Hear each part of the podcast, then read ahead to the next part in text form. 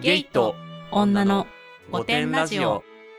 若くもないけどおばさんでもない。私たちネオおばさんが生きるヒントを探す番組です。最後までお楽しみください。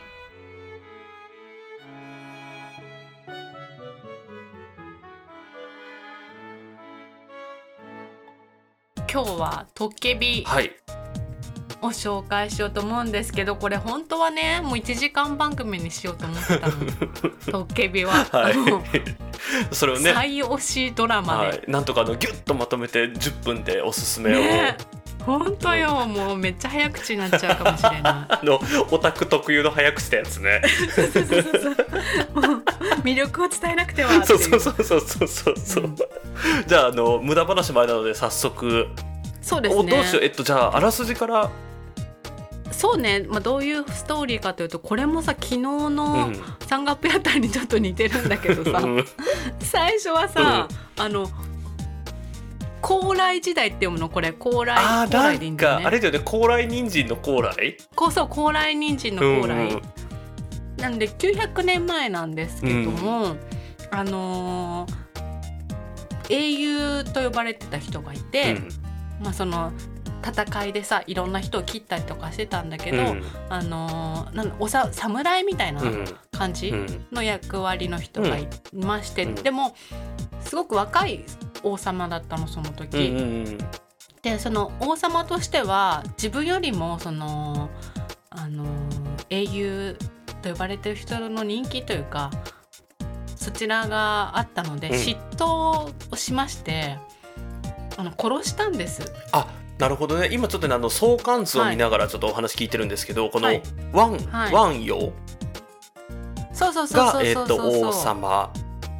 はい。あなるほどなるほど。じゃあこの主人公の子は忠誠っていう矢印が出てるけど、王様の方から嫉妬っていう、はい。なるほど。わかりますそうです、はい、そうですそうです。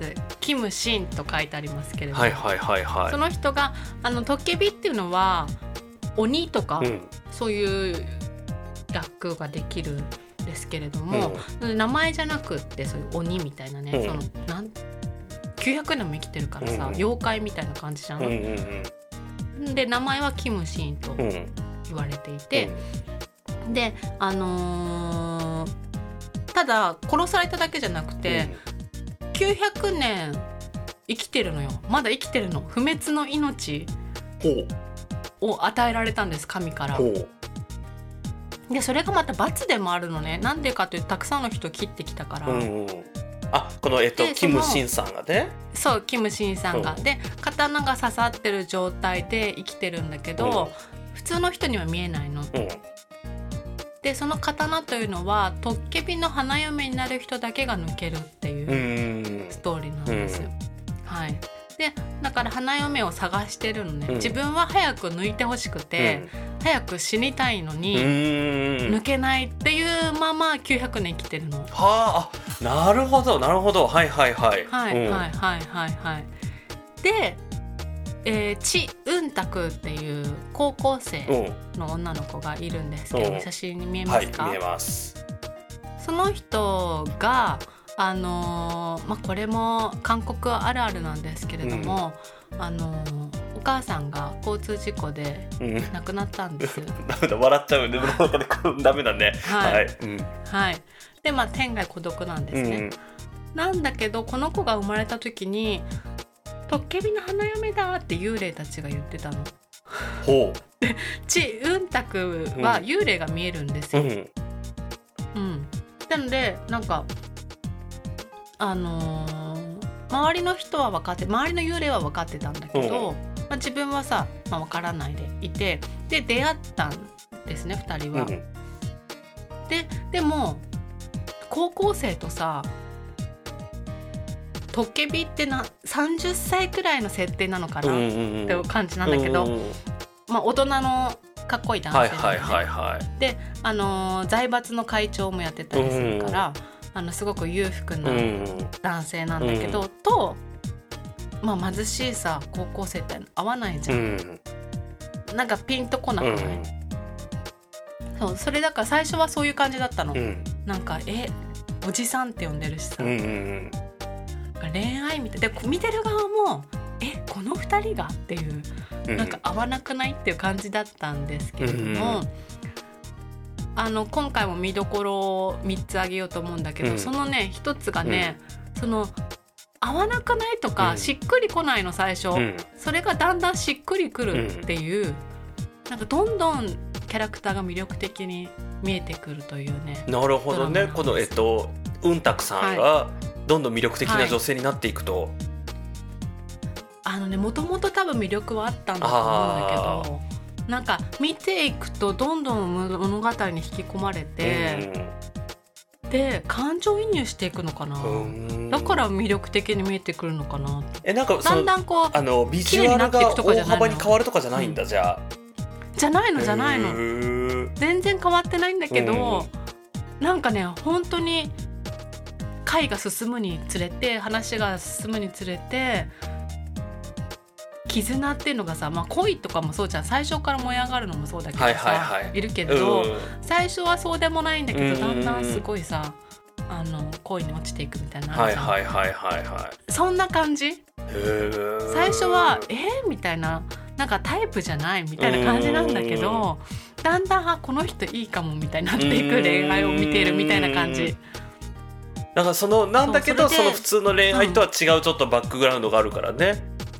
そう。で最初はうんたくも、うん。もうお金持ちだし、うんなんか結婚したらいいかもくらいな感じだったはいんだけど、はいはいはい。でもやっぱりそのキムシンのトッケビの、うん。まあ、心の闇っていうか、うん悩みとか、まあ、そういうのを見ていくうちにもどんどんどんどん惹かれていってみたいなこのさうん。たくさんはあの幽霊が見えるでしょ、で、はいはい。このはい。うんたくさんがそのなんていうのこのトッケビのこのバックグラウンドは見える見えてるの、うんこの人は？あの見えてなくって、だんだん知っていくっていう感じ。なるほどね。だから別にその取っかかりはそういうことだからとかじゃなくて全然知らないけど、なんとなく惹かれてってっていう、うん。なるほど。ね。うん。うん。うん。でねあのー死神っていうのも出てくるんですよ。はい。出てますね。イ・ドンウクさん、この人も私最初はあんまり素敵じゃないと思ってたんだけど、どんどんね魅力的に見えてきうて、んこのキムシンとトッケビと死神が一緒に住むんだけどさ、うん。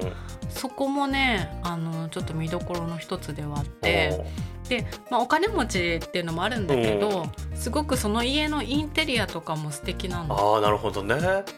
はい、でこのドラマの魅力は、まあ、その 3, 3つの中の一つに入れたんだけど、音楽とインテリアと、うん。あと舞台となってる場所がケベックとか出てくるんだけど、うんそこのね風景が素敵で、うん。ドラマと関係ないっていうかそういうシーンも素敵。なるほど。あのなんかあのうん、あの安いドラマみたいにこうセットで作られたようなやつとはちょっと違うってそいうね。なの。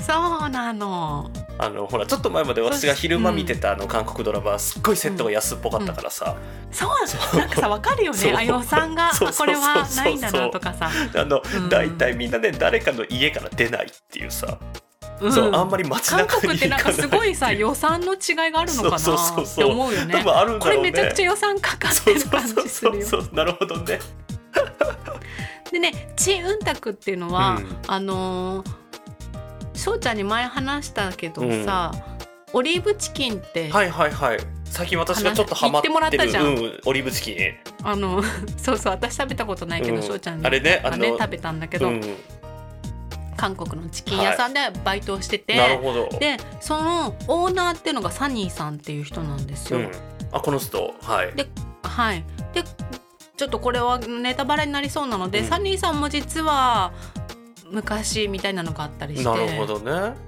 そうなのでねこれもまたね山岳屋台と似てるんだけど、あのその過去と今の関係性をはいはいはい行ったり来たりとかはそういうのも楽しめる。いなるほどね。そしてまた山岳屋台と同じなんだけど、うん。ユク・ソンジェくんが出てくるんですね。本当だ。いたいたいた。右 右上にいました今。はい、で今回の役割は、あのキムシンってトッケビーって財閥の会長って言ったんだけど、あのーお世話係っていうのが900年前からずっといてう、ん、でその代々お世話してんのね。ほうでその人たちが代々財閥の経営もしててなんかトッケビってさその900歳だからさ、うん。身分証明書出せとか言われたらちょっとさ えってなっちゃうわけじゃん。うん確かに。だからそういうなんかこあの生きてる上でうん。大変なことをその世話屋係の人が、まあ、自分の財力とかうん。いろいろ使って解決するっていうさその世話係があってその、えー、とソンジェ君は今回はその世話役のおじいちゃんが本当はいたんだけど、うん。まあ、孫で出てくるから、うん。もう御曹司役で出てくるんですあよこの人は普通に生きてるってことなんだよね、普通に生きてる人なんだよね。普通に生きてるの。うんうんそう。でねもうね今回のソンジェ君はすごくファッションもさ、うん。お金持ちだかうんらさ、うんうん素敵だし、あのいいんですよね。なんで3つ目のポイントは、はい。ソンジェ君が可愛い。なるほど。また また出てきたよ。また。そうそうそうそうそう。もうとにかくソンジェ君が可愛いですね。この相関図ちょっとね見てるだけですけど、この死神から出てるさ、死神からこのはい。うんたくさんに出てるこの処理漏れっていう矢印も気になりますね。これ多分なんかあのネタバレになりそうだからあれだろうけどそうあのーまあし誰かが亡くなるとさ、うん。死神のところに名簿が行くんだけど、でこの人ねあのうんたくさんはお母さんと一緒に交通事故に遭うんだけど、トッケビがうんたくを助けるんだよね。おおそれ大丈夫？なんかすごいあのなんかなんだっけ？あれネタバレとかなってない、大丈夫？ここは多分全然ここ言われたからどうとかはあないと思そうなんだ。へえ、うん、そうそうそうそう。でそれでだからトッケビが助けちゃったからさ、まあ、処理から漏れてしまったっていう。なんかまあそういいういろいろ事情がただね処理漏れがね今後ずっと続いていくのよ。うん。このうんたくさんに。うん。だからちょっとそこも見どころかな。なるほどね。なんかうん。あの助けてはもらったけど、うん。でもやっぱり運命としてはどうだったんだろうみたいな。はいはいはいはいはい。なるほど、はい。はい。っていうところですね。ちょっと面白そうですねこれも。もうこれあのね、まあ、私はソンジェ君がファンなんですけれども、うん。とにかくトッケビがかっこいい。もうこれでコンユ様ファンがすごい増えたからさ。なるほどね。なんかねコンユって様がつくんだよね。あーでもいるよね。昔のほらヨン様みたいなもんだよね多分そうそうそう。そうかも。現代のヨン様かも。うんとにかく素敵でもうこれ号泣です。これもじゃあネットフリックスではい。見れますかわかります最後までお聞きいただきありがとうございました。チャンネル登録コメントなどぜひお願いします。それでは皆さんまたねー。ねー